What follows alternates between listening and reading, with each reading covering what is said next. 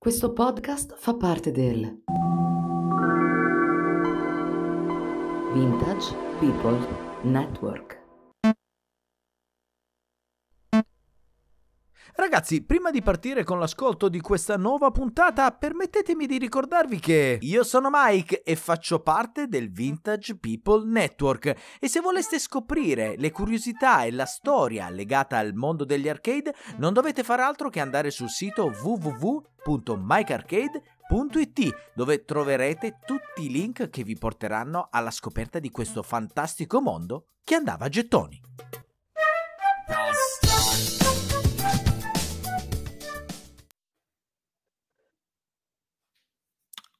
Buonasera a tutti e a tutte e bentornati ad Hardware Memories, eh, nuova puntata.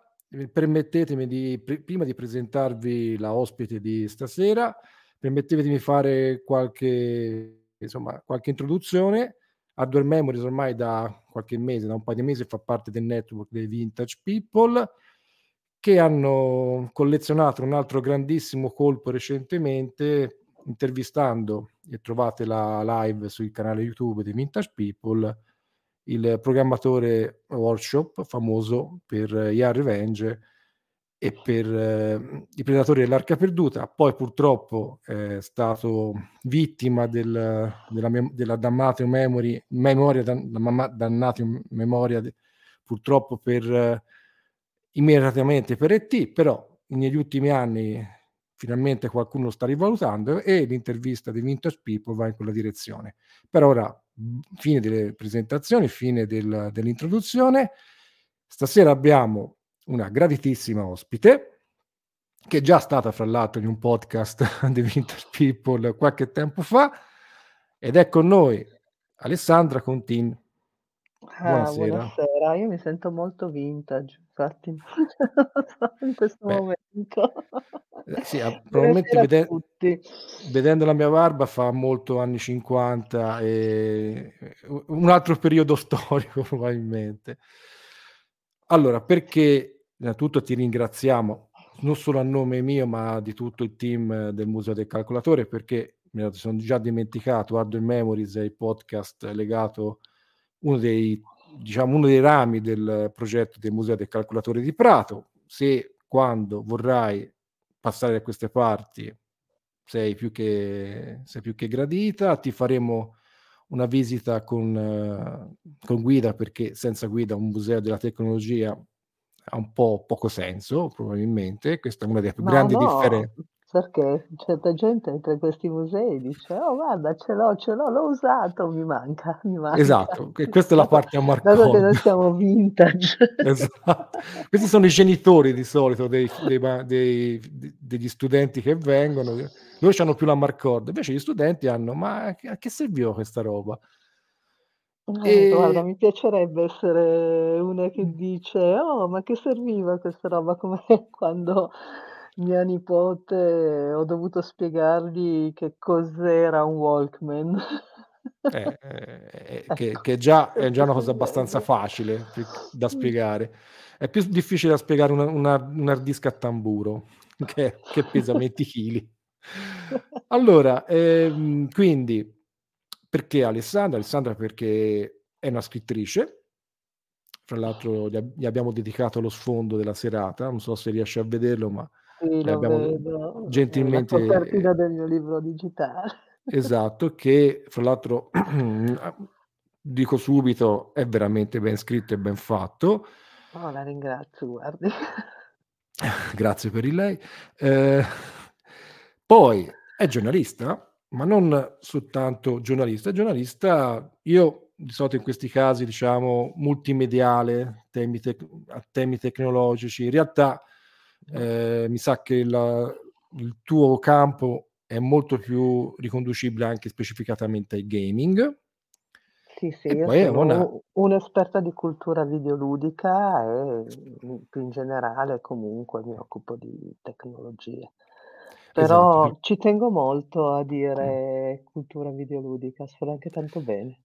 Sì, perché videoludismo è cultura e la cul nella cultura c'è anche il videoludismo e poi è una gamer. Questo l'ho messo da ultimo, ma non sì. che non è ehm, diciamo che non è così secondario.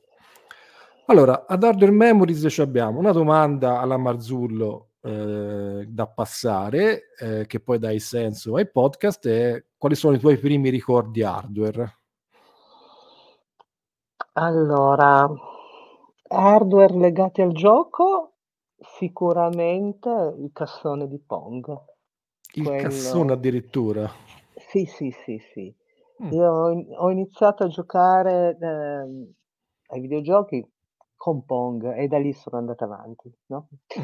ehm, e ricordo le mie prime partite su un via in viaggio su un traghetto che portava in Sardegna. All'epoca c'era questa compagnia di navigazione che si chiamava La Canguro, che aveva questa piccola sala giochi, ehm, in cui dentro, a parte i, giochi più analogici, Mh-mh. aveva questo Pong ancora con le 2, uhm, rotelline e e e questo è è il mio primo ricordo proprio da da bambina. Uhm, per quanto riguarda l'hardware casalingo, il mio primo ricordo è stato un VIC-20 Mh. e se volete ve lo faccio anche vedere, ce l'ho ancora di là, eh, Mh-mh. quello con la cassetta per per intenderci, sì. Mh. Ehm, naturalmente io sono assolutamente formazione classica, insomma, lettera, quindi non è ehm, però comprai mi feci regalare, mhmm, il VIC-20 per Natale, ehm, perché copiavo pedestremente, ma pedestremente senza capirci quasi nulla, i programmi BASIC per giocare, cioè quel livello di hardcore games lì. Quindi questo è uno dei primi ricordi di hardware casalinghi. Ehm, poi sono stata una giocatrice PC, quindi, PC assemblati in casa Mh. perché ehm, non da me. Ma Io il io davo le direttive tecniche, ma Esatto, la non la direzione. la mia dolce metà per fortuna è più skillata diciamo su questo questo Sì, punto di ehm vista. Mhmm, però Però scusami erano Alessandra, ma mh. il VIC-20 è stata la prima esperienza con un computer in famiglia o c'era già una tradizione No, all'interno? no, lo so. no, no, Proprio la mhmm, prima? no, no, la prima, mhmm, Mh. me lo feci regalare proprio per quel motivo e mi ricordo, uhm, c'era un manuale in Basic per la programmazione, Mh-mh. di cui naturalmente io non eh, a me interessavano gli esempi che copiavo pedestremente, cioè proprio Giustamente. pedestremente, con questa astronavina che viaggiava in questo panorama e incontrava altre astronavine e io compulsivamente schiacciavo, poi le automobiline, cioè proprio per per copiare i giochi. Perché giustamente dalle parole di Alessandra si capisce una cosa che, ehm, colpevolmente mi sa che non ho detto fino a oggi con altri ospiti che hanno parlato di questi famosi listati, non vi aspettate che in questi queste riviste o anche in quei cataloghi che facevano solo listati, c'erano anche cataloghi pieni di listati, ci fossero dei gran commenti. No, no, no. Sai, non Esatto. era un manuale Esa di apprendimento del ve no, no, No, no, eh io proprio Quindi o o ti ci mettevi proprio e Mh. battevi la testa, oppure ehm, oppure lo prendevi come non ti dico una religione, però Sì, poco ci ma, manca. ehm, con contiamo che tutto questo, se non avevi il tuo bel registratorino con la cassetta per registrarti il gioco che avevi copiato pedestremente, e ci tengo a ricordarlo, la prossima volta dovevi rimetterti lì a a rifare tutta l'operazione. Bei momenti. sì, Beh, poi comunque, mhmm, gioco su PC, quindi PC assemblati, overclockati anche per eh, quella funzione. Uhm, un altro bel ricordo mh, sull'hardware, ricordo che 90 adesso penso fosse il 96, adesso non vorrei dire mh-mh, esce Myst, l la prima edizione di Myst, gioco Ci sta. storico, Mh-mh. ehm, esce per Mac. Naturalmente io non avevo il Mac, vabbè e però il mio PC non aveva il lettore CD e Myst usciva in CD. Quando uscì per PC, non per Mac, andai ad acquistare alla Fnac di Bruxelles, perché all'epoca vivevo in Bruxelles, il, ehm, lettore di mhmm, DVD, CD, no DVD, No, CD. CD scusami, per, ehm, giocare a Myst. Io ti chiederei quanto quanto costava il CD ROM nel Ma va '96, che sarà stato tanto, sarà stato un 1X tra l'altro forse, 2X al massimo proprio. Costava tanto, Eh, tanto, sì. penso sì, proprio tanto, sul milione di lire penso, Eh, ci ci sta. 800 800.000 lire, cioè però era in franchi belgi, quindi Mh. sì, però più o meno quello era il il prezzo. Tra l'altro hai citato un gioco che direi che, mhmm, seminale è dire poco. Cioè Myst credo che abbia avuto un impatto, ehm, oltre che sui videogiocatori anche su chi poi ha voluto scrivere, ecco, sulla scrittura del videogioco clamorosa. Ehm, ora a spiegare anche che tipo di gioco è, è difficile perché ha ha fut ha avuto un po' l'effetto wow quando è arrivato. sostanzialmente era un walking simulator Mh. con, mhmm, un puzzle game walking Mh. simulator. Sì. Perché tu giravi sostanzialmente in questo mondo, non morivi, non avevi ehm, interagivi generalmente interagivi anche tanto per l'epoca, Sì. ma in maniera molto diversa e risolvevi puzzle. Io mi ricordo ancora un uno di questi puzzle che era un era un puzzle matematico sostanzialmente, perché dovevi girare questo binocolo su questo faro e mi sono resa conto cioè ero lì che non capivo, non capivo, mi son svegliata una notte e ho detto: "Ma è una proporzione, è una proporzione, una semplice equazione matematica, una proporzione" ed era così. Ma cioè proprio mi mi ricordo questo flash di me che Fantastico. Per dire Allo quanto son malato.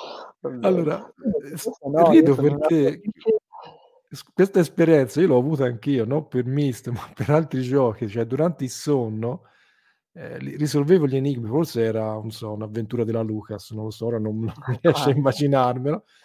E se lo spieghi probabilmente le persone non gamer ti guardano con quegli occhi: "Ma ma non sei normale, non No, sei ma norma" ma io guarda, ancora adesso mi mi ricordo a un certo punto, ma questo poco tempo fa, un Mh. un un po' di anni fa, quando ero veramente in fissa per un gioco che si chiama Destiny, che è Eh un gioco online, sparatutto, tema fantascientifico online e noi avevamo un clan anche abbastanza forte e c'era lo Stendardo di Ferro, che Mh-mh. era questa competizione più o meno mensile, competitiva, per cui col clan niente, quello bisognava farlo.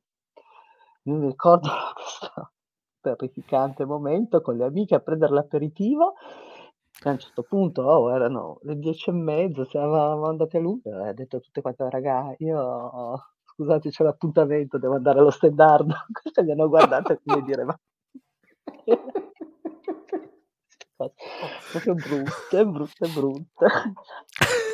No, ma Ah sì. guardate che per un uo per un maschietto è anche abbastanza facile spiegarla 'sta cosa, no, il Sì, mio clan, la mia gilda, vado, fa le mie amiche.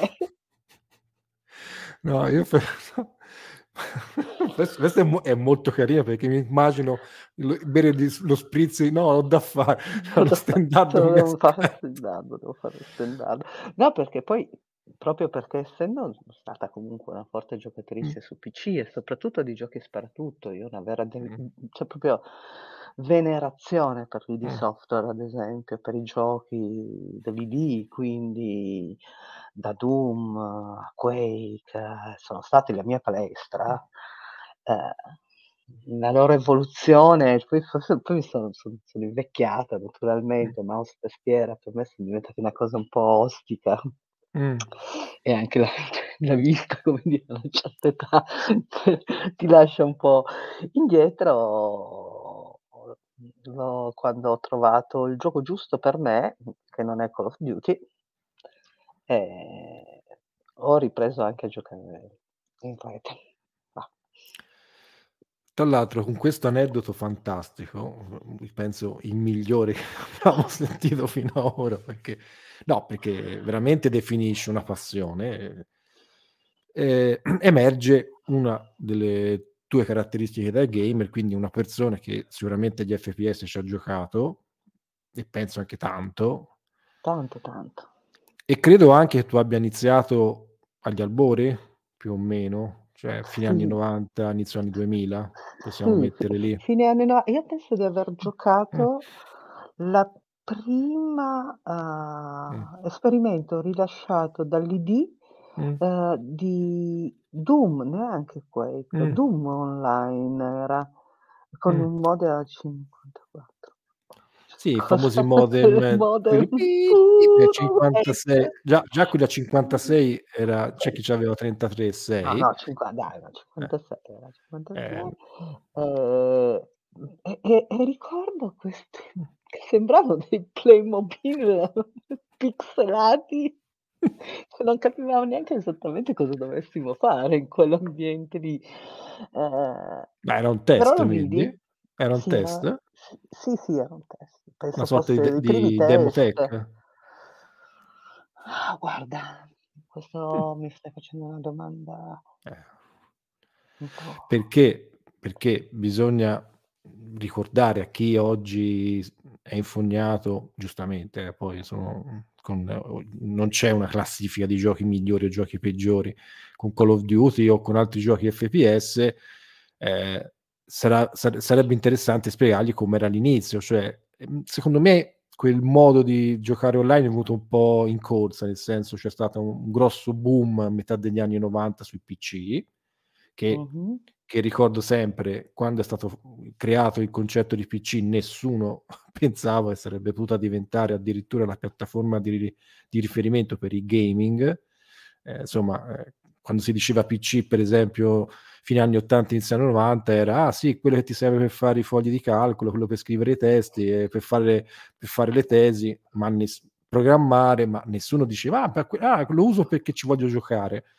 Poi è arrivato il 3D, è arrivata la ID tra le altre Eh ed è esploso il il gioco di cioè il giocare l'FPS e il gioco online.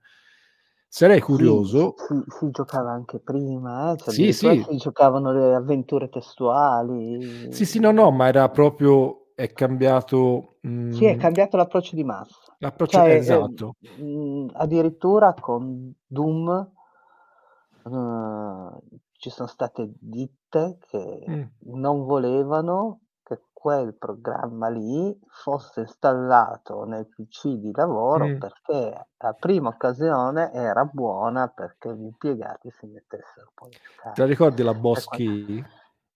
La La? famosa boss key? B la bo la famosa key, che era un tasto che serviva per mascherare la schermata e Questo far no, non ne ho mai avuto bisogno. Eh, esatto, qualcun altro sì, per far credere a parte era pales era si vedeva che era una cioè che era palesemente un falso e qui non serviva a niente, era un fake clamoroso, però tasto che per esempio simulava che tu stavi usando un testo o un foglio di calcolo, ehm, ehm, eh, so far ridere, ma c'era anche questa necessità, perché giustamente Alessandra, cioè lo sa benissimo, Doom è stato accusato di aver fatto un calo incredibile della produttività di tantissime aziende. Ma fondo forse è anche vero. Poi Romero sì. sicuramente un genio del male, anche Carmack ci avranno pensato. Eh guarda, ehm, una volta volevo fare una puntata su men cioè sui geni del che chiama della tecnologia informatica e Carmack secondo me, è non lo non lo non lo metti da nessuna parte perché è veramente straripante. Ehm poi ora ultimamente è un po' addolcito, però mi Io ricordo che negli an negli anni face vidi ah a un ecco, E3 vedi? a Eh. Los Angeles. Non non ho mai avuto la Mh. possibilità di intervistarlo, ho intervistato molti altri grandi dell'industria, mhmm, lui p poi ho incontrato Romero, Ecco, ehm, questa è questa è invece. Carmack lo eh? Eh, questa è una bella cosa, Sì, dà sì, una bellissima foto fra l'altro con Romero e fra l'altro con una, collana con il logo Mh. di Quake che ho Eh indossato per ehm, invece Carmack s ehm, lo incrociai a queste 3, Mh. ehm, l'anno in cui lanciò Doom 3, poi Mh. andò via da lì, ehm, che si lamentava, ma proprio in maniera molto no, no, per una cosa molto carina, perché i ragazzi stavano facendo Mh. le persone che volevano vedere il gioco stavano facendo troppa fila Ah, a okay. e c'era una fila pazzesca perché si aspettava quel gioco da po' di tempo fuori dallo stand lui era molto inquieto per questa situazione. Diciamo che, Mi ehm, ricordo. la idea è stata la fusione di 2 menti geniali, la programmazione e il design dei livelli, cioè credo che raramente si sia visto 2 persone incontrarsi così. Ma non solo, non Eh. solo, perché i i fratelli Romero sono 2 Sì, e son poi 2. c'era anche American McGee che era il level designer. Cioè, vero, bravi giustamente. una quantità Sì. di Di talento persone impressionante. sì, sì, Ehm, sì. vabbè, qui c'è sempre il testo che tutti citano, che è Master of Doom. Tra l'altro lo Bellissimo, Romero bellissimo molto bello. quel Fra l'altro. Romero invece ha scritto un libro recentemente, mi sem non ho capito se è una biografia o qualcosa di simile, un'intervista lunga, non ho capito. Ehm, ancora devo leggere, però, Anch'io mhmm, non l'ho ancora letto. ma sicuramente lo leggerò a breve perché per me Romero è cioè io m'ha m'ha fatto divertire tantissimo. Io non sono ora un un player, un gamer clamoroso, però m'ha fatto veramente divertire tanto e sono di quelli che Quake l'ha aspettato, ma veramente day one e ha mandato la sorella a E prenderlo perché io avevo scoperto che sul tuo PC girava malissimo perché l'hardware non Ehm, ci stava sì, dietro con l'hardware ci stava dietro, però io lavoravo in un negozio che avevano quindi Ah, tanto hardware, ho cambiato Eh. subito qualche pezzo e ho risolto la cosa. Sì, è vero, c'è stato anche questo piccolo imprevisto. Poi è arrivato, vabbè, le schede 3D e finalmente, soprattutto le librerie giuste, perché senza librerie non te ne fai Mh. niente delle non te ne facevi quasi niente di quelle Certo, schede ed è esploso è esploso un settore, quindi Mh. gaming online con su giochi 3D veramente veri, non più 2X o 2 o insomma 3D maste insomma mascherati. Ehm, tu come cioè ci sei arrivata così? L'hai visto da qualche parte, sentito? Cioè com'è che ti ha preso 'sta passione per il l'FPS? Cioè se ti ricordi com'è scoppiato questo amore. Io ho ho sempre giocato. Mh. Cioè il il primo mio FPS non è neanche stato Doom, è stato Wolfenstein 3D, cioè Sì. non ehm, quindi non cioè non c'è un ricordo. Per Mh. me è un continuo, da Pong in avanti Quindi è non però devo dire che, mhmm, Wolfenstein me l'ha fatto vedere la mia dolce metà. Mh, Quindi bravo, bravo. Che comunque nel non nell'ambiente gaming, ma nell'ambiente dell'informatica. Quindi Sì, perché di anche quelli erano dei giochi che per esempio chi faceva l'università, io facevo l'università in quegli anni, lo trovavi nei nell'hard disk della della sa de del laboratorio informatica. Vabbè, Informatica, cioè vabbè certo. Vabbè, Mh. chiaro, volume spento perché probabilmente i professori di informatica non capivano vabbè, poi noi c'abbiamo l'annoso problema, ehm, del rapporto culturale con il gaming, ma questo Questo è par male. eh Questo è sì, è stato molto malissimo. male. Eh, ma io uso ancora il presente perché per quanto ora vedo l la luce in fondo al tunnel, poi ne parliamo dopo in par nello specifico, l'Italia ancora si fa un po' fatica a a definire il la pienezza, ecco, artistica del gaming in generale, con tutti i pregi e tutti i difetti che ogni forma d'arte ha. però gli si può sempre dare ancora... Ripeto, c'è qualche speranza ora. E quindi da gamer a giornalista, che poi in realtà non, non, ha uno escluso l'altro, poi sono andati in parallelo. Eh, no, guarda, lì, casualmente, o... casualmente, casualmente. Io ho sempre scritto, ho... il mio primo romanzo mm. per tutta una serie di strane casualità è stato citato durante mhmm, la conferenza di apertura al Salone di del Libro. Il mio primo ah, romanzo però. è stato, ehm Una cosuccia sì, proprio. sì, sì, ma è stato tutto veramente una grande casualità quella. Mh. Ehm, per una piccolissima casa editrice indipendente Mh. milanese che però ha dato all'Italia delle penne mo molto, molto belle. Ehm in quella strada del libro passava Carmen Covito, dato che era un giallo ambientato nell'ambiente delle chat, delle prime chat su PC figurati, aveva anche pezzi di codice, aveva intere discussioni in chat, poi era comunque un romanzo un noir sostanzialmente. Uhm, Carmen Covito che era questa scrittrice all'epoca molto in auge, passò nel nello stand perché conosceva il mio editore, era un ragazzo molto giovane, e io gli diedi il romanzo. Lei mi disse: "No guarda, io non ho quasi mai tempo." Gli ho detto: "Guarda, non non è cioè, hai scritto benvenuti in questo ambiente, potrebbe interessare, ma se ti va leggilo, anche alla lunga poi." Se hai voglia di farmi sapere.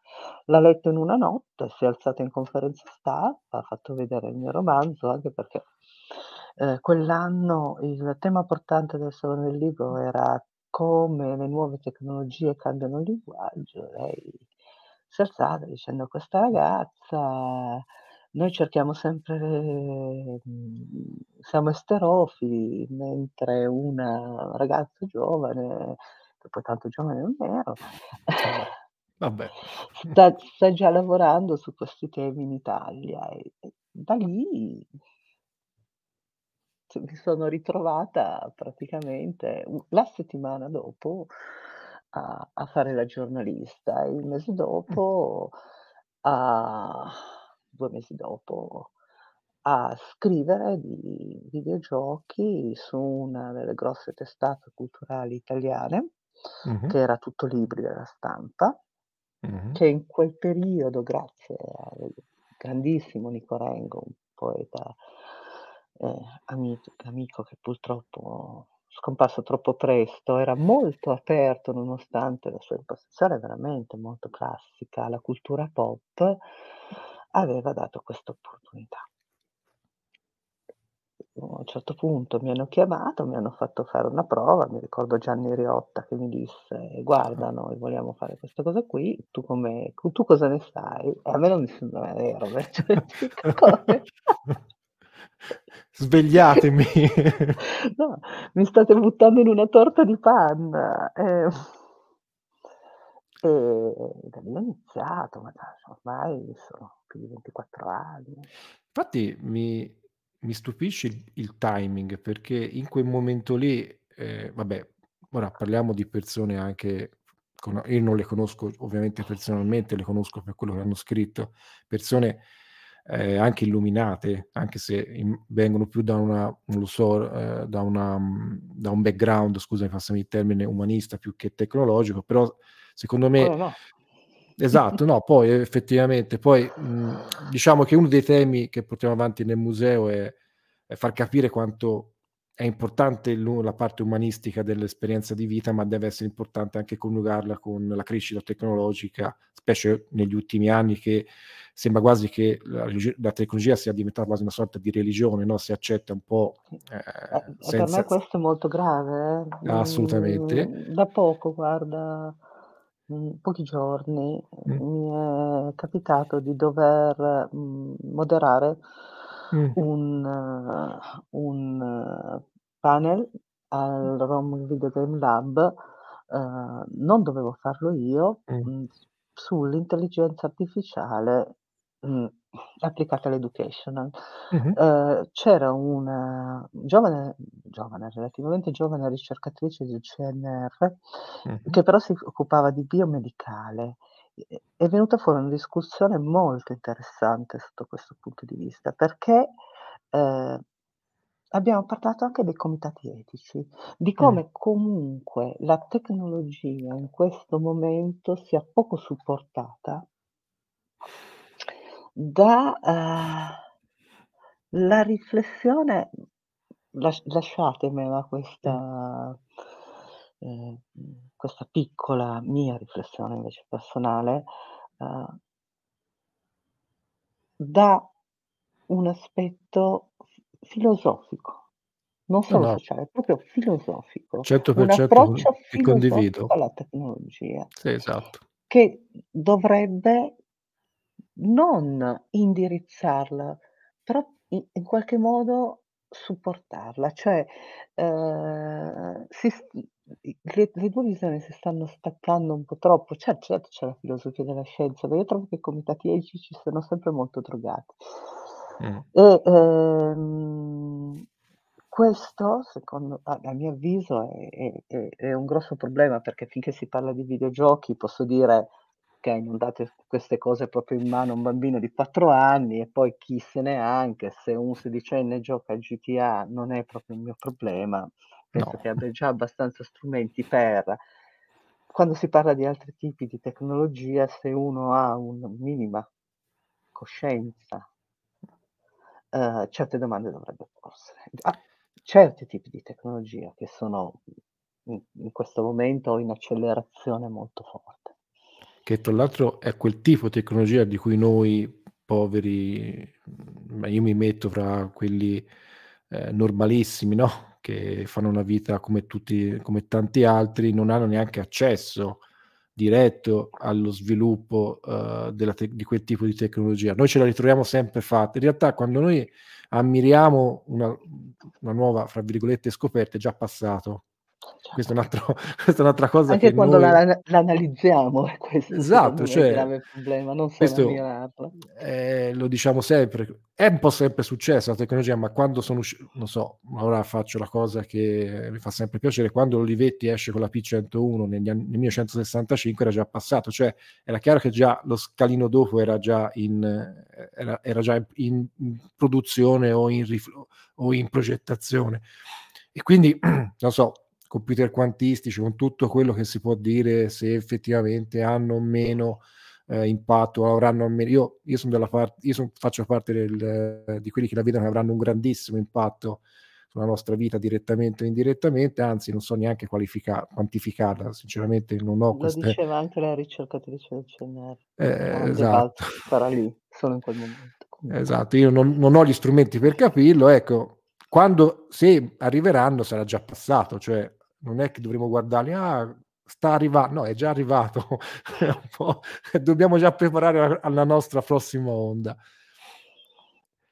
E quindi, mhmm, volevo ora, ehm, partire da una cosa che ho letto su internet, è un'intervista che, mi sembra del 2022, mhmm, ehm, che parlavi con Massimiliano Marco, che tra l'altro è stato ospite in questo podcast, ehm, qualche puntata fa con Franco Aquini, e lì parlavi ehm, spiegavi come era cambiato la tua professione, uhm, metto così, in questi 20 anni.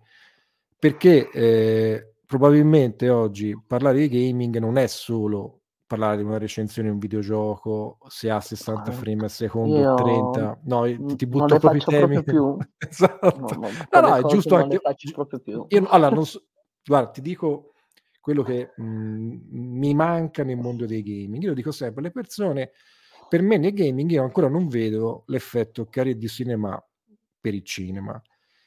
E lo spiego per chi non ha non capisce questa frase. Il cinema è cambiato quando un gruppo di geniali registi e, ehm, decifratori del cinema, tutti francesi, ehm, se ricordo bene tutti francesi o comunque svizzeri, vabbè Godard era svizzero, ma vabbè. Vabbè, ma tanto stava in Francia, cioè Esatto, per incidente si sono ritrovati tutti insieme, perché non so quante probabilità, e hanno incominciato a guardare il cinema un modo diverso.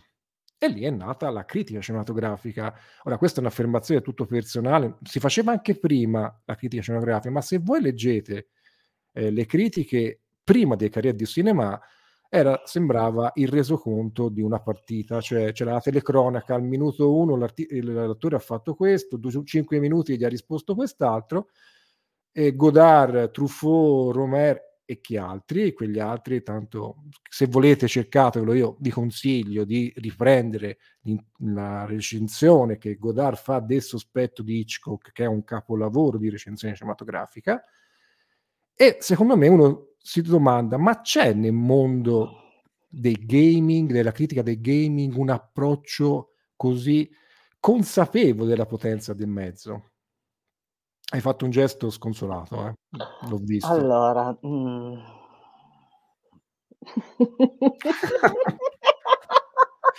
Vedete che No, non è concordata allora questa questa chiacchierata. allora, nel mondo, mhmm, della critica Mh. ci sono delle bellissime voci secondo me. Sì. Ehm, nel mondo accademico ce ne sono altre. Faccio un esempio: Matteo Bittanti per Eh. me per me è stato uno dei punti di riferimento, era un accademico lui, Mh. per più o meno quello che avrei voluto fare io, Io l'ho tagliando letto un po' io di lo te leggevo sulle riviste, le lettere che mandava, quindi MVF. Ecco, ehm, Tognolo.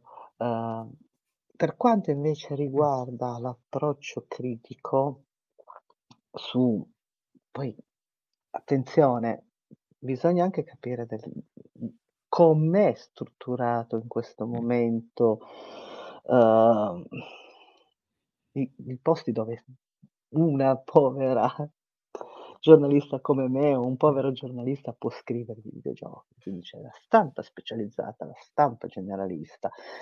Ehm, la stampa specializzata scrive recensioni, articoli, news, pezzi di approfondimento con un certo tipo di taglio. Nella generalista, come me, che già mi prendo spazi che mi sono stati Mh. concessi, devo dire, perché il caporedattore ci ha sempre visto lungo, uhm, Bruno Ruffilli, cioè è proprio uno molto aperto, ehm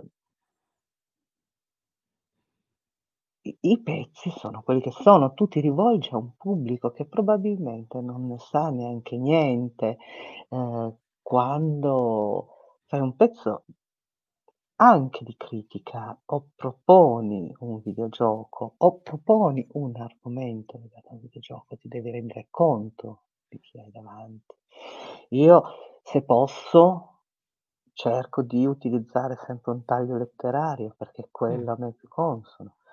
Ehm, c'è gente bravissima in questo, Federico Ercole che scrive per Alias del Manifesto, ad esempio, Eh è beh. uno che io Alias del Manifesto. a a a amo moltissimo come penna.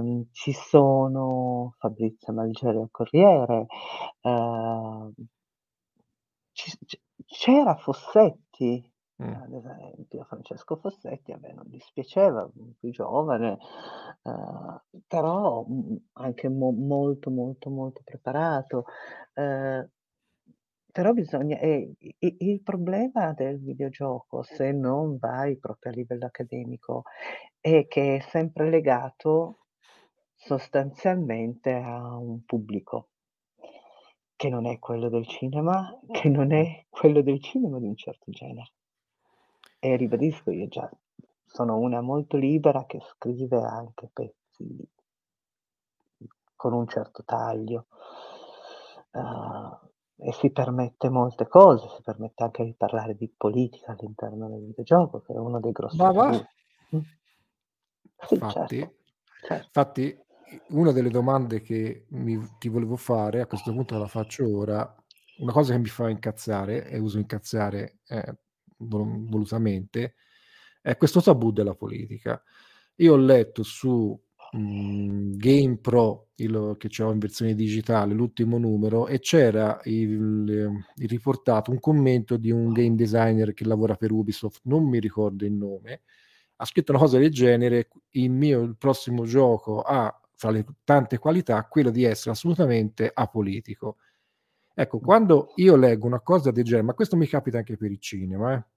Io non Ma penso io penso che sia un problema suo però, cioè proprio un pro Primo non un proprio un esatto. problema. Perché la domanda che gli fai a una persona del genere: "Ma mi spieghi tu da fammi un esempio di, ehm, un gioco apolitico." E anche se venisse fuori il il gioco di piattaforme più rudimentali del mondo, in realtà quando, ehm, la razza umana si manifesta nelle sue arti, fa delle scelte e facendo delle scelte de come si dice, ehm, sintetizza delle idee, se sintetizzi delle idee, dai una visione delle cose, tra le visioni della cose c'è la visione della società e la visione della società è la visione della comunità e la comunità siamo noi. Visto che l'hai accennato te, ma è davvero possibile tenere poi non ne cap non ne cap capendone la ragione, ma diciamo che ci sia un motivo, ma davvero si può fare un certo tipo di gaming, te la metto così, apolitico? Ah, Cioè secondo me sì. Sì? È un gioco di matti. Bel resi. Però però potrebbe esserci una una cri MotoGP, non credo ci ci potrebbe essere una critica anche lì, no? Sì, no, è chiaro, ora, no, ehm, io no, ho no, no. estremizzato, però Allora, mhmm, è come dire si può fare un film totalmente politico. Mhmm, sì, ho visto delle Sì, vaccate assolutamente. abbastanza neutre diciamo, ehm Poi non voglio dire che arriviamo alla. Fantozzi grida "Corazzata Potocski", questa è una cagata pazzesca, ma, Eh, purtroppo ha ehm, fatto diciamo tante che vittime quella frase. No, nel videogioco secondo Mh. me è la norma. Mh. Mhmm, poi sai, i videogiochi sono una forma di intrattenimento che abbiam deciso che è tanto intrattenimento e poca Mh. riflessione, no, proprio quasi a tavolino è stata decisa Mh. questa cosa. Se tu, mhmm, quel il game design di Ubisoft non è l'unico, tutti, ehm, hanno questo tabù e quando tu gli dici che hai visto certi messaggi all'interno del Mh. loro gioco, loro si tirano, mhmm, molto indietro. Che poi questi messaggi, ma anche abbastanza critici, non li mettono non è assolutamente vero. Ti faccio un Mh. esempio: Detroit, l'ultimo di David Cage.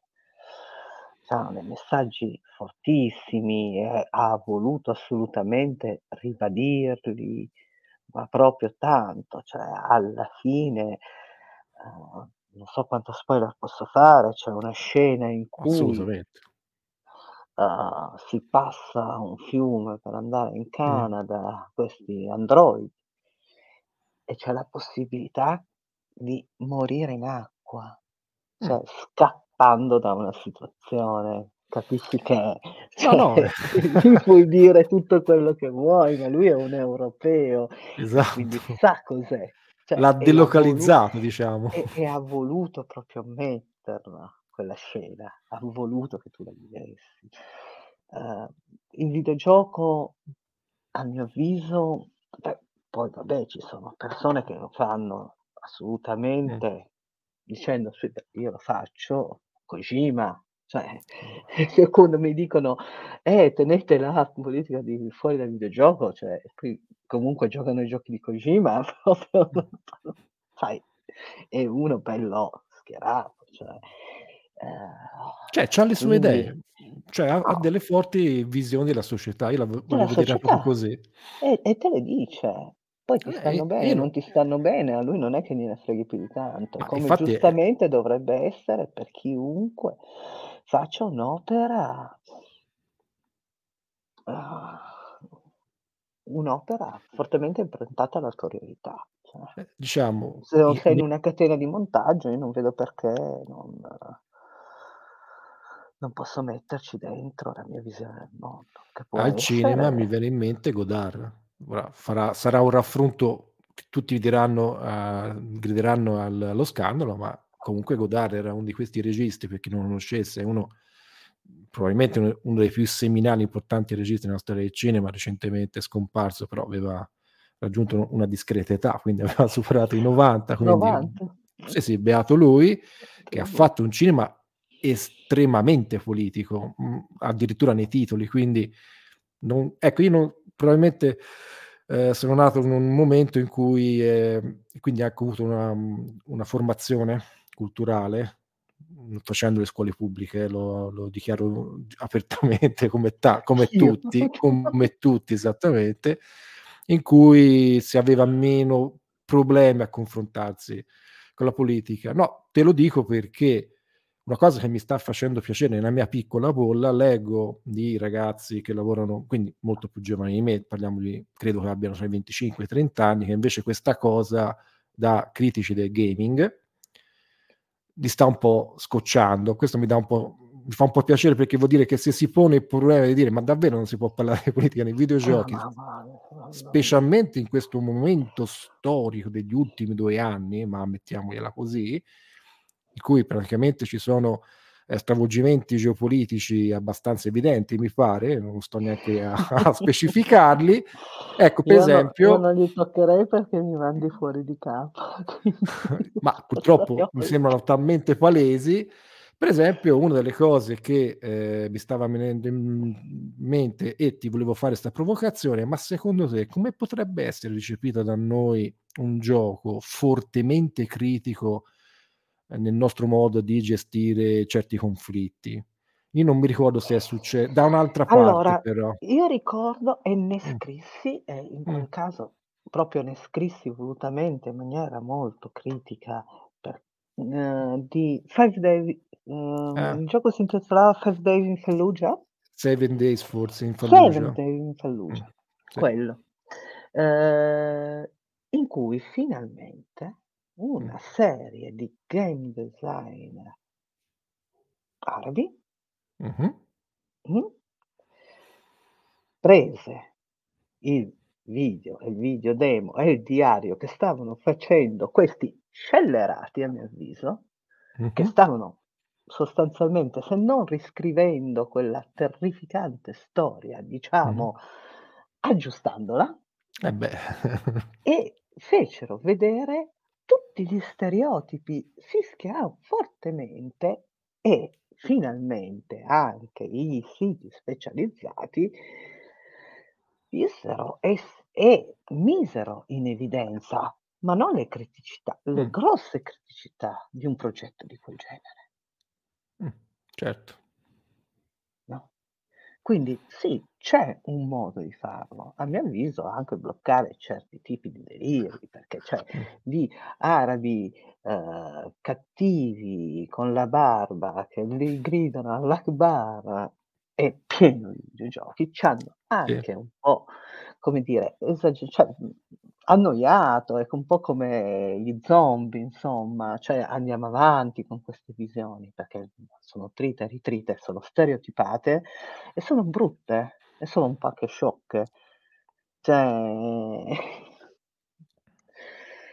andare cioè, c'è una nuova sensibilità, mhmm, in in diversi campi della produzione quindi cioè le generazioni cambiano, dovremmo essere un po' più attenti alle rappresentazioni. Perché Ma veramente a a a all'ennesima volta che io devo andare a cacciare il terrorismo arabo nel Mh. deserto e farlo fuori, boh, mi sono anche un po' annoiata, ribadisco, non a Sì, meno sembra un che tu non fai ritornello, no? Spec Ops The Line, capito? Cioè Sì, però sembra quasi, ehm, di, mhmm, partecipare a un rito collettivo, no, questo è il ritornello, ricordiamocelo. Ehm, sì, è abbastanza frustrante anche. Io credo che se una persona anche disatten cioè disattenta, non ora uso un termine improprio, a cui non interessano 'sti argomenti, mah, diciamo che penso che, mhmm, ci sono persone giustamente, liberamente non non non vanno ad approfondire, ehm, certe realtà, credo che si possa porre il dubbio: "Ma davvero io dopo 10 anni mi sto divertendo ancora a fa' sta roba?" Ah, io mi ricordo per esempio una cosa che un po' mi sconvolse, era tutta quella retorica, ehm, un po' po' stucchevole di della missione di No Russia, che era questa era un Call of Duty, non mi ricordo, perché praticamente si vedeva questo gruppo ceceno che andava a sparare sparare al all'aeropo all'aeroporto All'aeroporto, sì, all'aeroporto di. Mosca. Put poi l'hanno anche fatto nella vita e e qui ti dico, ehm, ma davvero tutte le volte che succede una cosa del genere pe ti no, ti spiego perché mi è venuta in mente questa domanda, perché purtroppo fra tutti i drammi di quest'estate c'è stato il la lunga lista di femminicidi, okay, non è quest'estate scusami, è successo più recentemente, e poi di quella sfortunatissima ragazza che è morta credo nel non so se era sì, mi ricordo. Però que Cecchettin. Non me lo ricordo sì, lei, esatto, io ero all'estero, quindi l'ho seguita un po', uhm, da distanza, però guarda, a un certo punto ho detto alla mia compagna: "Stai a vedere che non trovano un riferimento al videogioco del suo ex." Ma 2 l'hanno giorni dopo?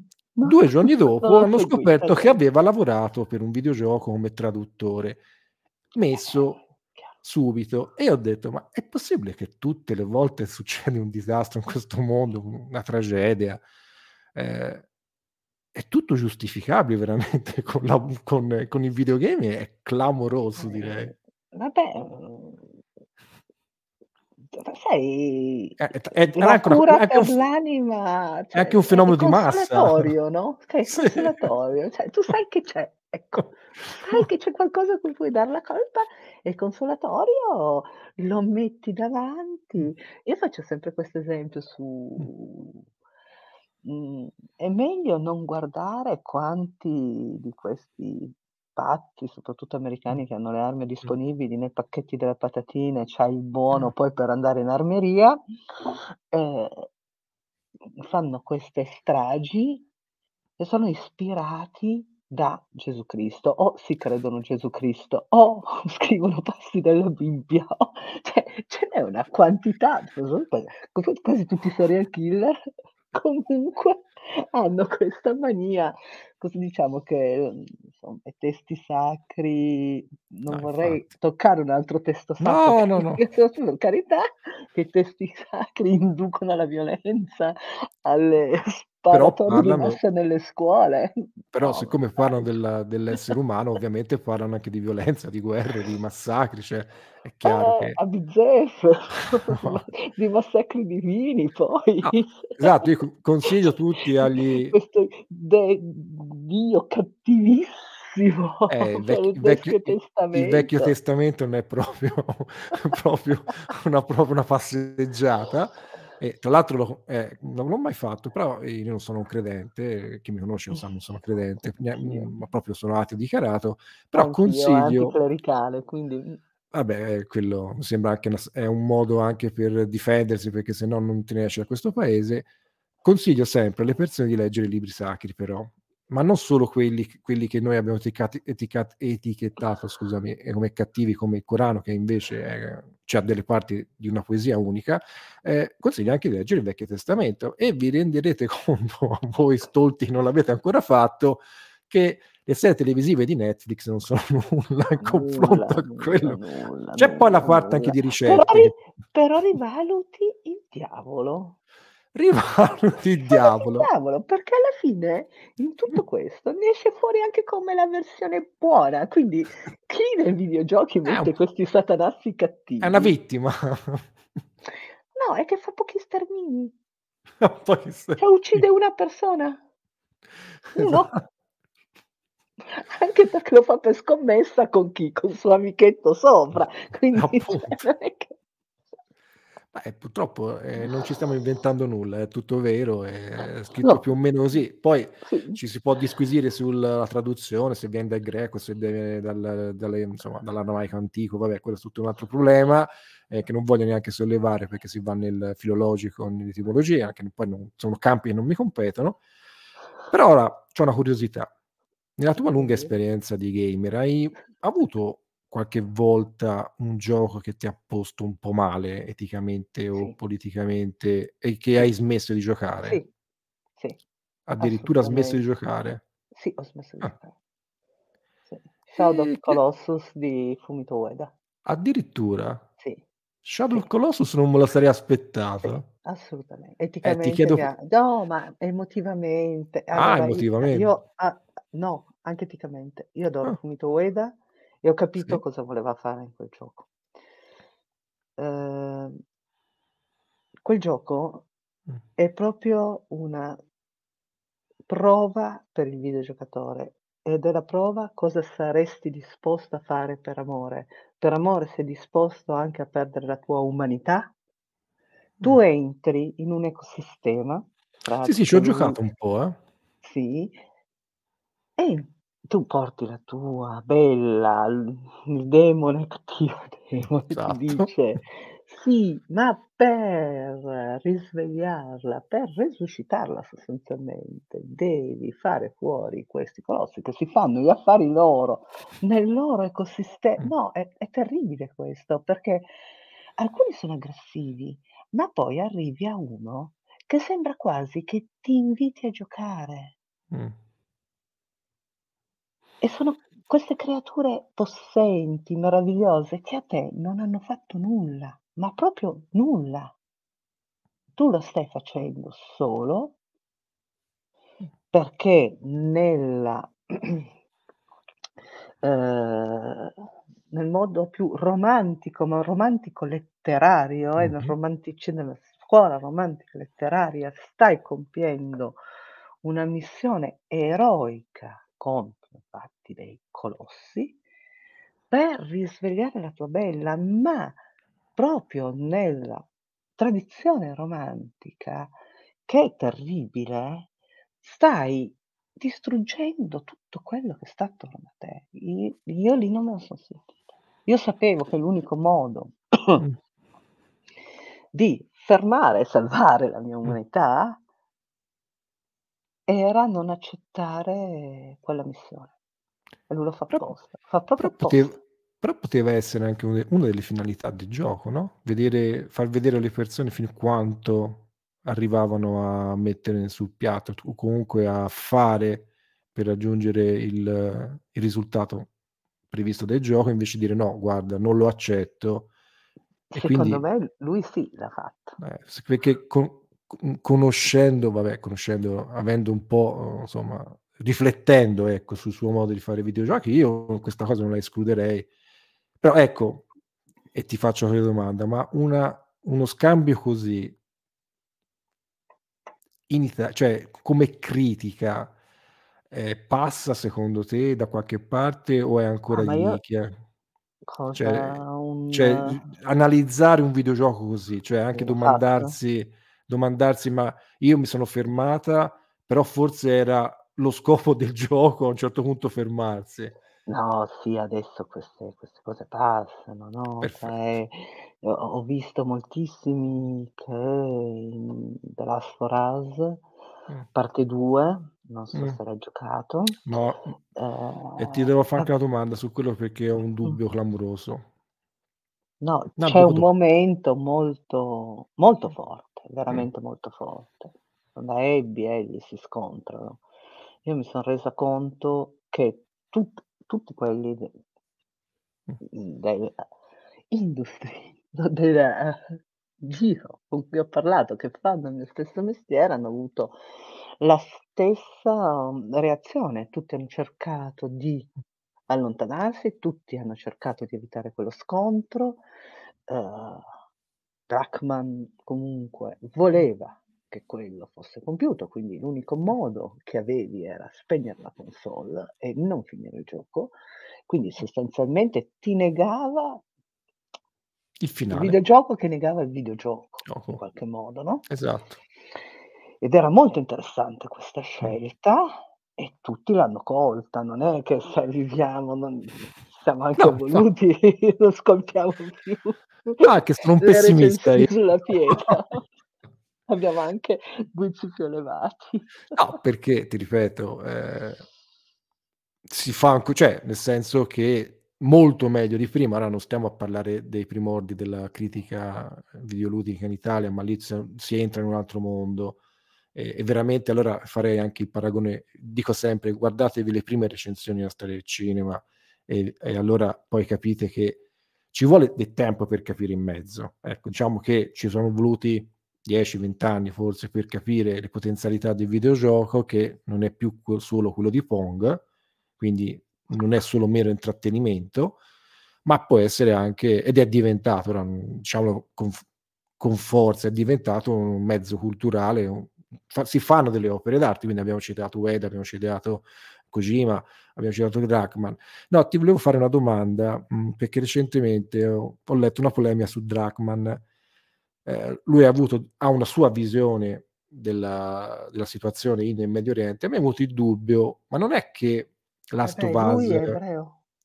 Sì, no, no, ma cioè a parte quello, no, no, ma io guarda, su quello non, per me non è, cioè nel senso, c'è anche, diciamo, la visione comunque. Cioè, No, c'è anche in, cresci in un certo contesto. Sì, no, no, è chiaro. Sei che... carente in un certo contesto, evidentemente da esatto. contesto si è segnato.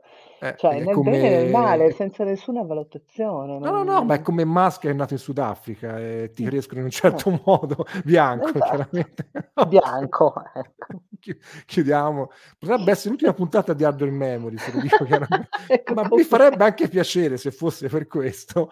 Comunque, no, ho avuto il sospetto, però quella era più una critica verso me stesso. Cioè, io ho immediatamente cambiato approccio sul gioco quando ho saputo di queste polemiche. E non è corretto neanche Quella questo. del muro? No, lui ha detto qualcosa. Mi ha, no, ho fatto questa associazione mentale devastante. Ma non è che poi in, nel Last of Us la rappresentazione dello zombie può essere una rappresentazione di un invasore della terra sacra. No, perché que- eh, questo dubbio però, merav- però ecco vedi però vedi è, no, è un meccanismo magari, che... magari è più una rappresentazione mm. di cultura natura ma mm. è anche più, lì di centralità dell'uomo e di come l'uomo purtroppo vede la natura ma questo è un altro discorso. Una delle grandi polemiche è stata a un certo punto che c'è questo muro Ah, ok. iperfortificato che tanto ricordava il muro tra la Palestina, Eh, cioè che ci divideva la striscia di Gaza Sì, la sostanzialmente, no, ehm, che veniva attaccato da questi qua, rappresentati con una cultura mino cioè un dei Sì. fanatici religiosi, eccetera, eccetera, che andavano a scardinare questi sopra dal muro. Detto questo, mh, non è che que- i fanatici religiosi fossero molto meglio di quelli più tecnologicamente avanzati che stavano sopra il muro, eh. Cioè lui li ha rappresentati orribili da una parte e dall'altra. Ribadisco, come diceva il grande Stephen King, tu attingi da quello che conosci. Quando tu scrivi, e probabilmente quando produci anche un gioco, quando fai un film, quando produci un'opera dell'ingegno o una fiction, tu attingi tantissimo.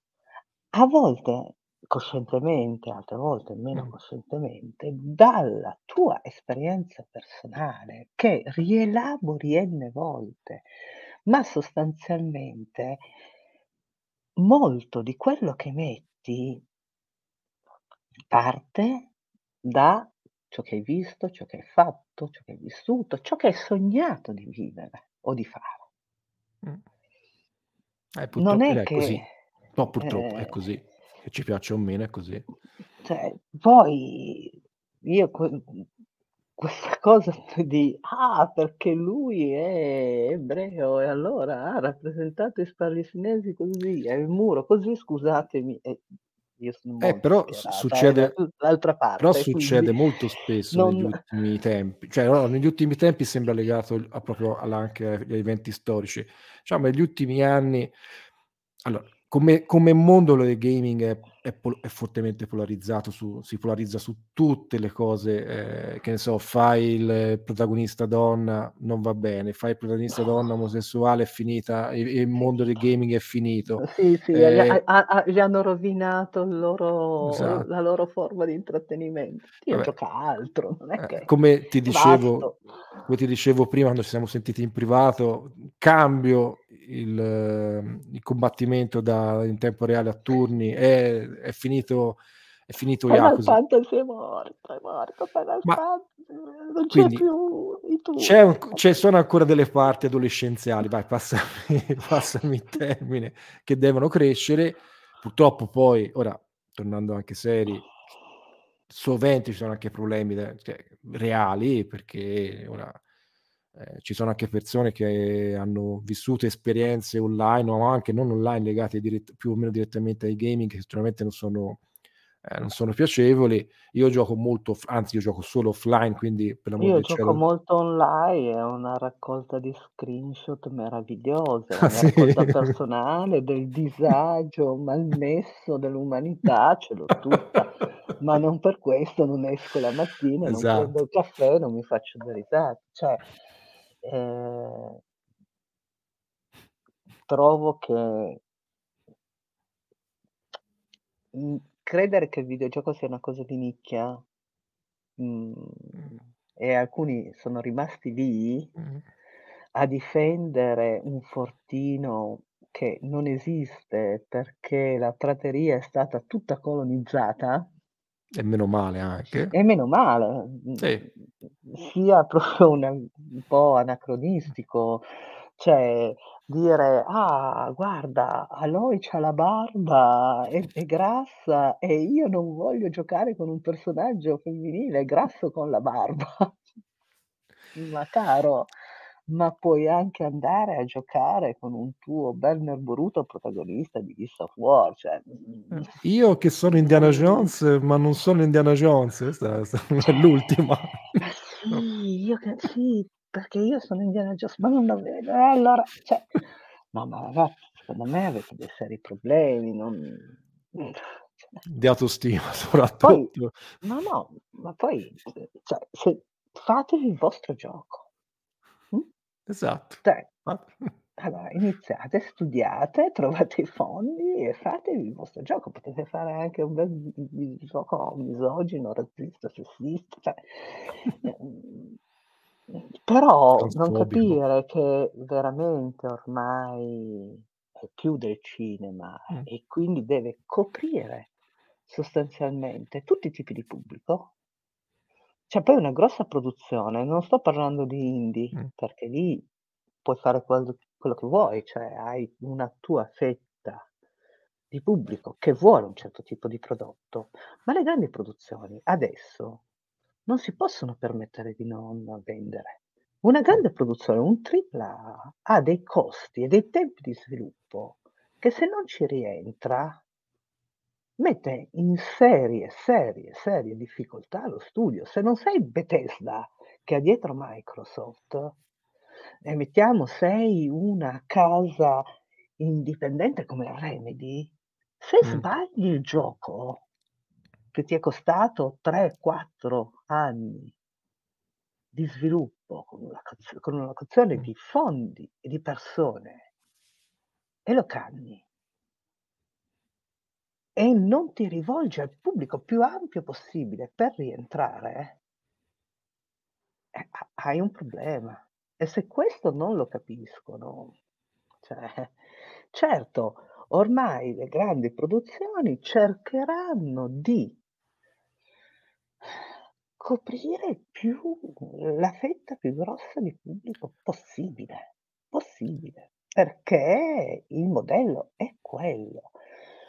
Uhm, c'è anche il pubblico femminile, eh, Eh beh. metteranno un personaggio femminile più o meno riuscito, più o Meno male. meno ma meno male, sì, ma dico meno male, per Ma anche fortuna, quello non cioè binario, per ma dirti. anche ma figurati, ma quello cioè tu guarda un po' Cyberpunk, cioè Eh, esatto, cioè esa Cyberpunk ti esatto. potevi fare altro che non binario, cioè io ero uomo, ho avuto una romance con un altro uomo, molto felicemente, mi son fotografata in tutti i modi, perché io preferisco i personaggi maschili, quindi cioè Ma infatti. Infatti, ora su questo discorso dell'industria, la domanda, visto il periodo, è è un po' scontata. Probabilmente non se la sta passando benissimo.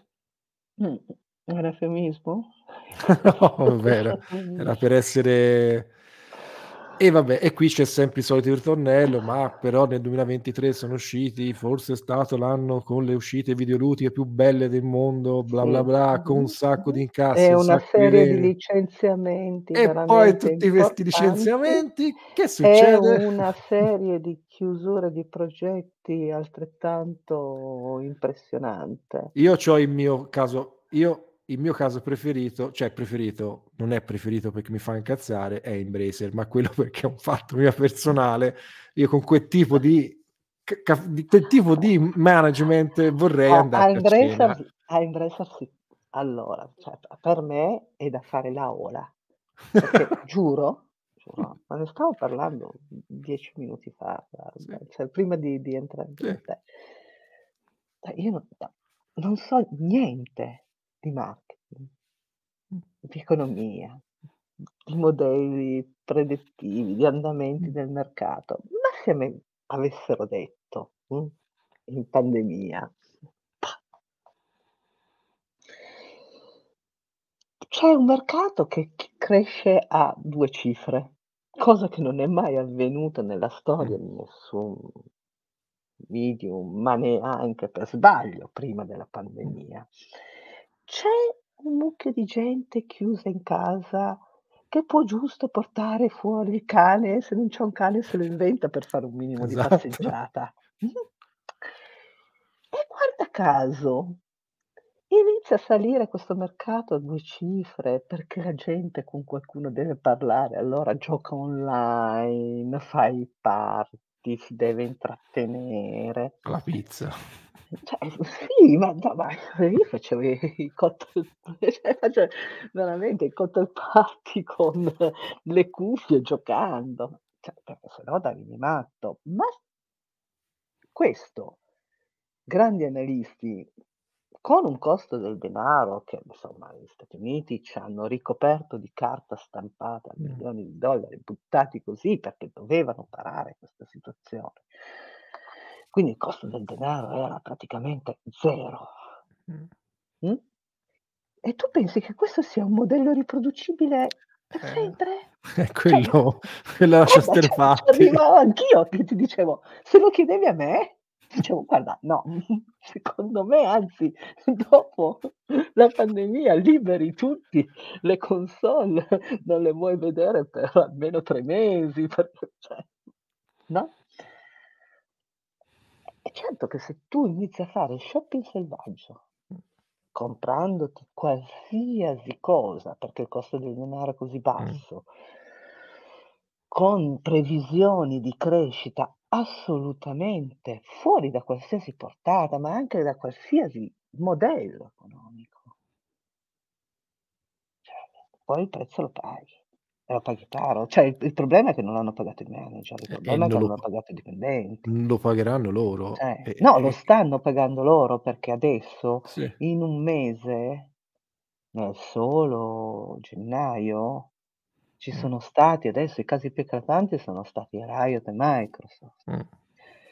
Ma col sommando e ce n'è 1, 2 al giorno e si parla di 60, 30 persone continuamente. L'ultimo è stato sempre grande Embracer che in tutto questo ha fatto conti su 2.000.000.000 di un fondo della famiglia saudita di Bin Salman che non gli è entrato, quindi facendo un buco clamoroso. Che non è proprio la persona migliore per fare pianificazione secondo me, però è un po' eh, sai, volubile. insomma sì, è un po' volubile, ma poi al limite ti manda i tuoi segreti, Esatto. Ed esci in borsa, Non però andare mai in un'ambasciata. No. No, Questo sicuramente no. umorismo nero è molto brutto. Eh, però Eh. è così è andata, quindi lo possiamo dire Per no, liberamente. ma perché il fondo saudita ha fatto grossi investimenti sui videogiochi, eh, grossissimi. Ha comprato tanto, ha fatto uno shopping molto forte, tipo piattaforme di e-sport, cioè non investendo dei bei soldi, mhmm, 7 mesi per far entrare questo fondo, mentre loro avevano fatto questo buco clamoroso, questo fondo è entrato e quindi c'è proprio Ma no, si sa il so il motivo? futuro. Si sa il motivo Alessandro? Io non ho capito se si sa il motivo. Se è mai uscito il vero motivo, per questo sarei curioso, perché da quello che ho capito la riunione l'hanno fatta, però c'è questa famosa foto, io non so se No, un certo erano in fake. trattati ma no, figurati, certo erano in trattativa. No, perché sai io tendenzialmente 7 bisogna mesi di stare trattativa. A 7 quanto? mesi? 7 mesi e poi non è Vabbè, si parla di entrato. 1.000.000.000 di dollari, eh, non è che son proprio 2. 2 scusami, non è che son 2. proprio spiccioli e No. Chissà, io sarei curioso di capire, ecco, lo chiedo anche Secondo a tutti gli investigatori che cazzo è successo perché Secondo insomma me sono andati a vedere I veramente conti. i conti, il valore vero. No. Che poi è quello che ha Eh. fatto Sì. Sony con quella piattaforma indiana che Ah, anche certo. lì Sì, anche lì. Cioè, detto questo però, capisci, anche Sony durante la pandemia, Mh. Ca Ryan, cioè finalmente se n'è andato, secondo me buttato fuori Amatissimo, mi rendo conto che è amatissimo. Ryan.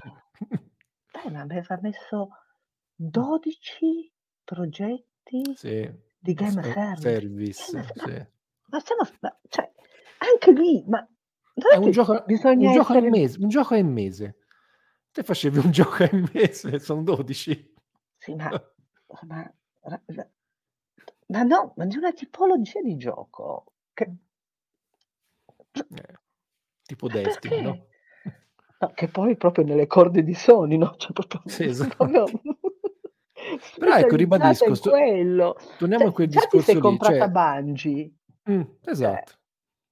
che cioè Non se la lavo passan bene fai un paio di loro. progetti con Bungie, cioè ampliare questa tipologia Mh. di giochi che difficilmente macina veramente grossi soldi, perché quelli Mh. che macinano grossi soldi di questi giochi son veramente pochi.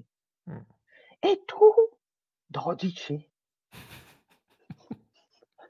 Vabbè. Vabbè. Mhmm, No, sì. poi non parliamo di improvvisati, eh, attenzione, cioè ora chi non lo conoscesse, cioè parliamo di una persona con una lunga esperienza nel settore, nel mercato dei gaming, cioè non è che l'hanno messo presidente di Sony così perché passava davanti agli No, vabbè, uffici, ma, ha fatto una crescita interna e quindi que que quello che mi lascia perplesso è tutto questo, cioè com'è Eh, secondo me possibile comunque 2 anni di pandemia ha Hanno fatto fatto male le persone. brocca. Uh, tantissime, tantissime. Però Embrace Mh. è veramente un problema, è veramente un problema perché ha comprato, ha fatto shopping selvaggio veramente per 2 anni in maniera insensata, portandosi studi di medie dimensioni, Mh. ben avviati, delle belle realtà che sta chiudendo una dietro l'altra. Il E e grande le fai chiudere, problema e le fai no, chiudere così. e le fai chiudere così, Eh. perché il problema quando si fanno queste acquisizioni Mh.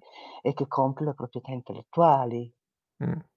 E quando chiudono uno studio, se questo studio volesse anche proseguire ma diciamo che è difficile Mh. riniziare tutto da zero, perché magari sei cresciuto nel tempo costruendoti la proprietà intellettuale, no? E poi perdi anche i No. tuoi asset sviluppati Eh, immagino. perdi su e certo che li Eh. perdi, li perdi tutti. Eh, andrebbe spiegato alle persone che vuol dire perdere gli asset, Cioè, eh, eh. Capisci? Cioè, se tu hai in mano quella cosa Mh.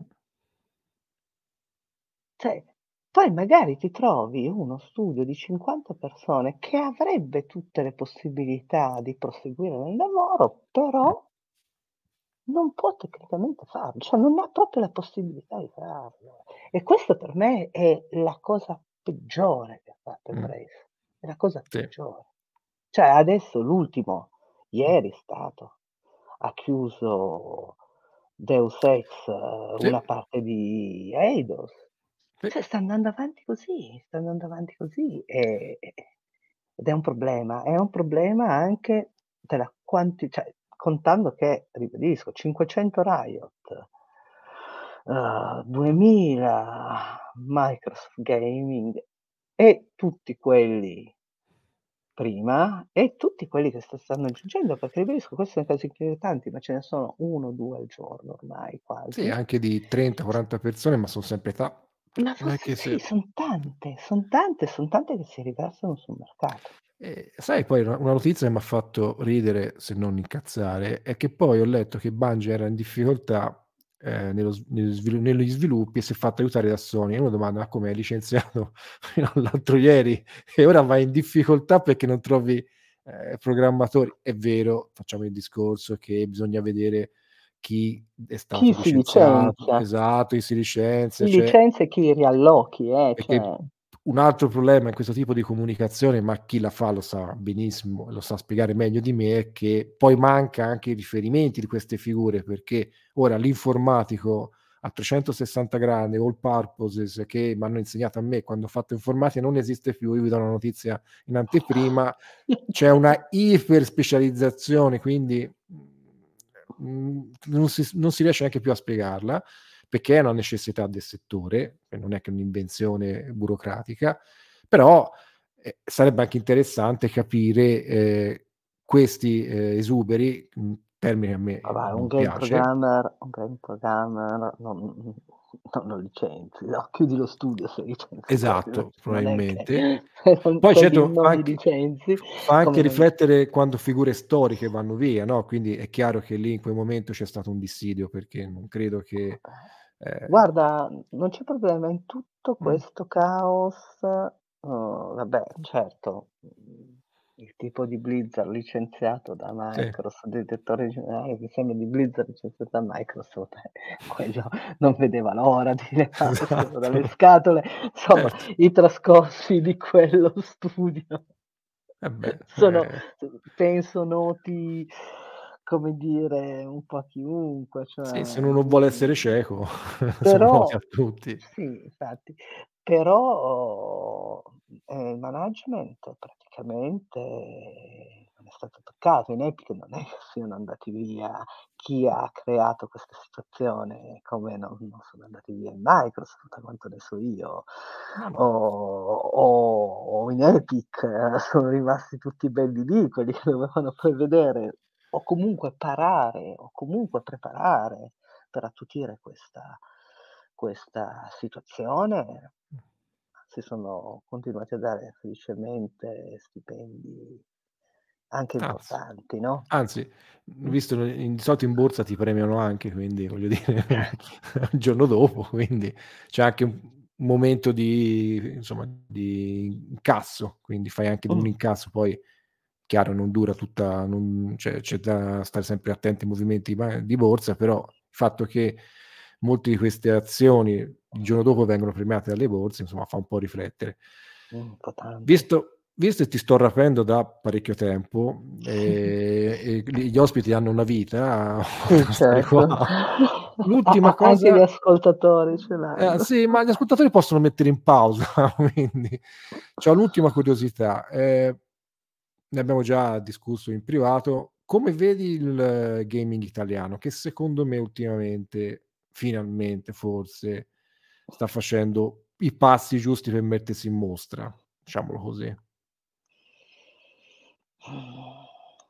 Sai quando tu devi crescere da 0 Mh. sostanzialmente le crescite sono molto rapide. Mh. noi abbiamo avuto non è non è che noi abbiamo una avuto una storia di gaming in Italia, eh, di produzione di videogiochi, ce Sì. l'abbiamo avuta eccome insomma, Simimundo, Artematica. Ci sono stati dei pionieri, ci sono stati dei grandissimi pionieri che son diventati dei grandissimi professionisti all'estero, Eh, uhm, qualcuno che dal Red Dead Redemption, tipo eh, tipo. Christian Eh. Cantamessa, uhm, ma anche Agostino Simonetta, ce ne sono tanti, tanti, tanti che arrivavano da quel mondo. Poi è è un mondo che è andato un po' perdendosi, no? Uhm, per ricostituirsi secondo me 7 anni fa, facendo un grosso balzo, nel senso che piccoli, piccolissimi studi hanno iniziato anche a fare rete, grazie anche all'associazione di categoria, questo dobbiamo dirlo, Mh-mh. ehm e a sviluppare prodotti decisamente interessanti. Alcuni studi poi sono stati comprati da Eh, infatti io i io penso a Milestone sare che mi farebbe sarebbe un una cosa terribile, però io spero di no, insomma, eh. Eh beh, però eh, è lo però lo studio più grande solo italiano? Può essere? Eh, se non è più Sì, grande ci manca sì, poco. Sì, sì, perché poi c'è Ubisoft Sì, Milan, poi ci che è son un quelli di Assetto Corsa, se non Sì. sbaglio, poi vabbè c'è Three for Big Things Mh. Torino. Ehm, sì insomma, mhmm, sì, no, Milestone penso che sia proprio più grande. Non adesso non ne sono, uhm, sicura, Speriamo. ma eh, eh, però ha ha licenze molto forti eh, Milestone. Sì, sì, sì. Perché ha tutte le licenze del MotoGP e quindi quello comunque è uno zoccolo duro sicuro, quantomeno, cioè. Io mi preoccupo degli altri più piccoli che ha acquistato. Vabbè, mi Però piacerebbe fargli un processo in diretta, ma non Sì, succederà anche a mai, non succederà mai. Penso che lo farà Però mezzo stampa però. credo credo che infatti credo che ci sono persone più a più specifiche per farlo, ecco. Comunque speranza Comunque c'è, diciamo, per questo settore gaming italiano. Sì, Sì. perché secondo me, ehm, sta crescendo piano, sta crescendo abbastanza bene, sta Mh. producendo prodotti molto appetibili anche all'estero. Noi siam sempre stati forti in certi settori, le corse. Le corse a me piacciono tanto. Infatti poi abbiam prodotto cose come Assetto Corsa, che è proprio Certo. un prodotto di simulazione che arriva da una casa che faceva simulazione, molto ben strutturato, ma facciamo anche giochi più piccoli che hanno un buon gusto, non Mh. non Certo. Oh. Il problema è fare i i i il salto. Poi adesso ci sono un po' di case che ci stanno provando, tipo 101 Mh. che sta sviluppando un gioco AA, ci sono i siciliani di Storming Game, i i romani di Dymer, che non mi ricordo come si chiama lo studio. Ah, Quindi è cioè il no, Apocalypse as No? sì, no, c'ha un nome I eh, non mi il gioco era me. Dymer. Sì, Dymer, sì. Ah. Ehm, eh, non mi viene il nome Ah, ora. neanche a me, non in questo Eh. momento mi sfugge. Comunque ci sono tutte quelle Assault ro Games, qualcosa del genere. Quelle queste realtà che che son decisamente buone. Poi ci sono anche comunque degli studi come investimenti re ehm, esteri, cioè, la la la più storica è Ubisoft Milan, ma da poco Nacom francese ha Mh. aperto studio italiano a Milano. Uhm, quello che ha, mhmm, oltre a proprio, mhmm gli studi italiani Mh. piccoli e medio piccoli, è che l'Italia in questo momento poteva essere appetibile per una questione di, mhmm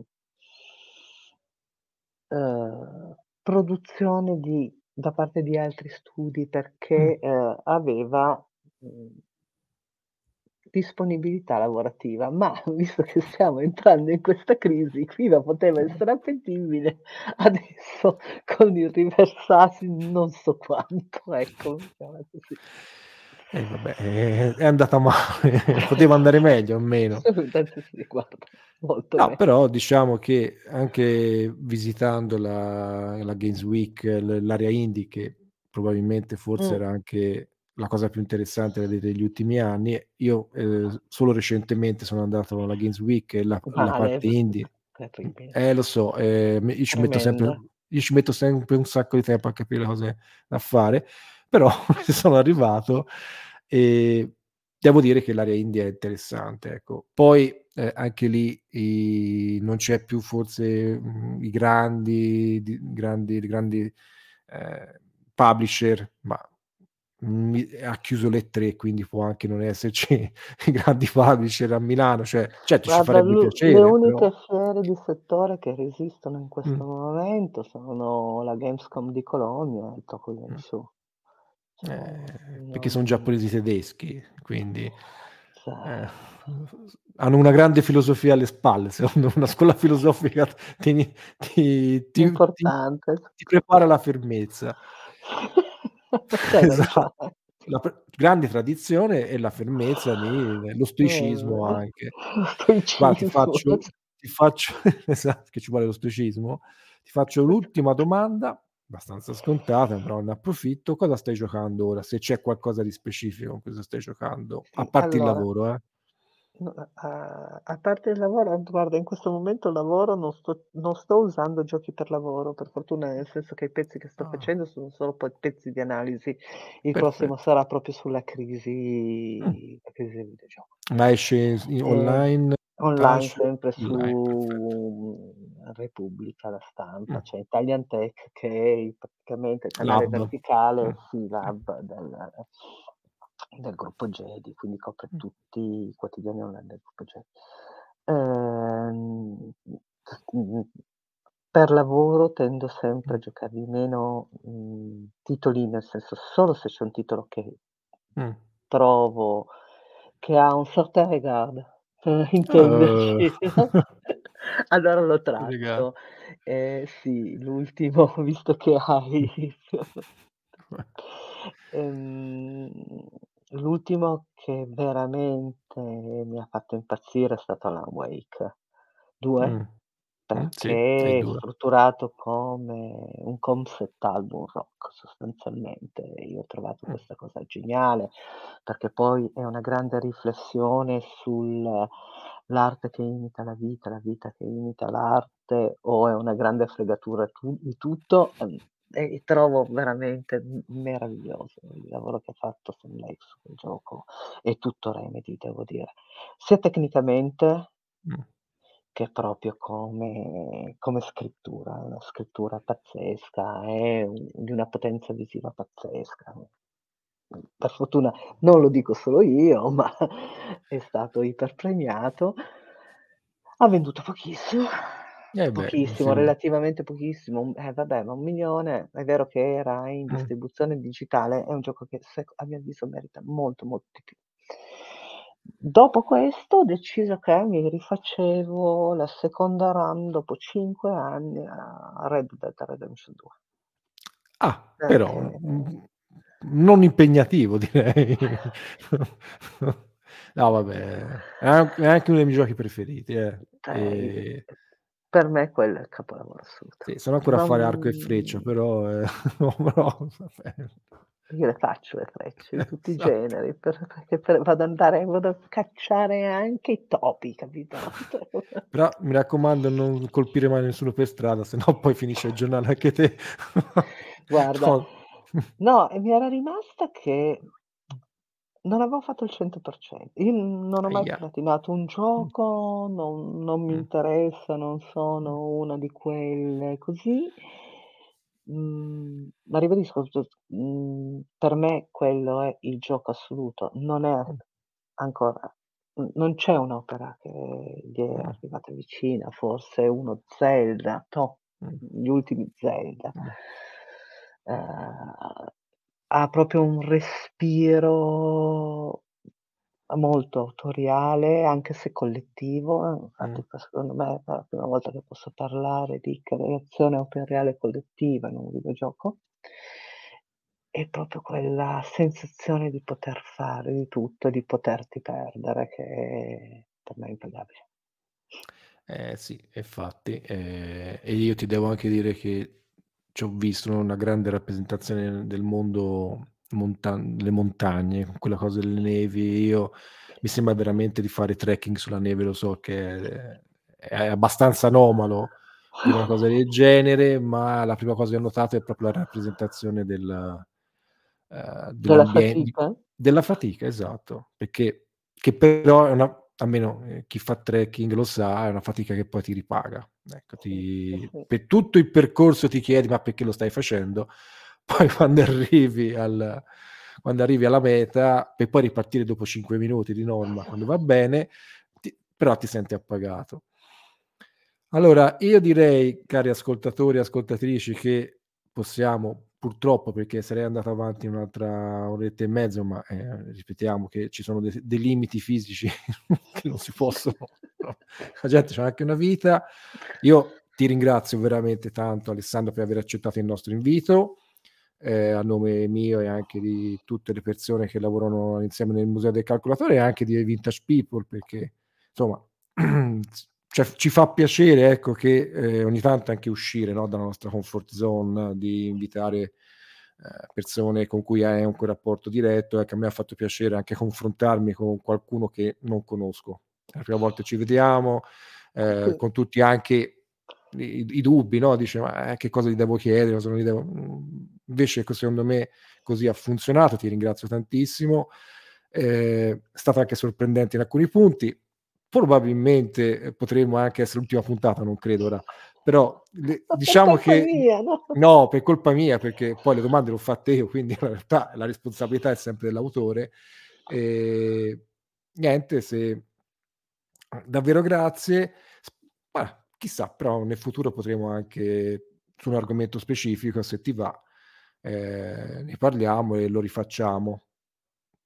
Dipende Io ringrazio voi di avermi ospitato, di avermi lasciato andare a tutti questi deliri, sostanzialmente tutti deliri, e di aver ripercorso una storia che generalmente non racconto neanche, perché mm. penso che interessi veramente a pochi, però vi ringrazio tanto di averlo fatto. Secondo me l'episodio dell'aperitivo interrotto a parecchie persone farà, insomma, sarà molto stimolante. Bene Alessandro, ti ringrazio e saluto tutti. Ciao a tutti.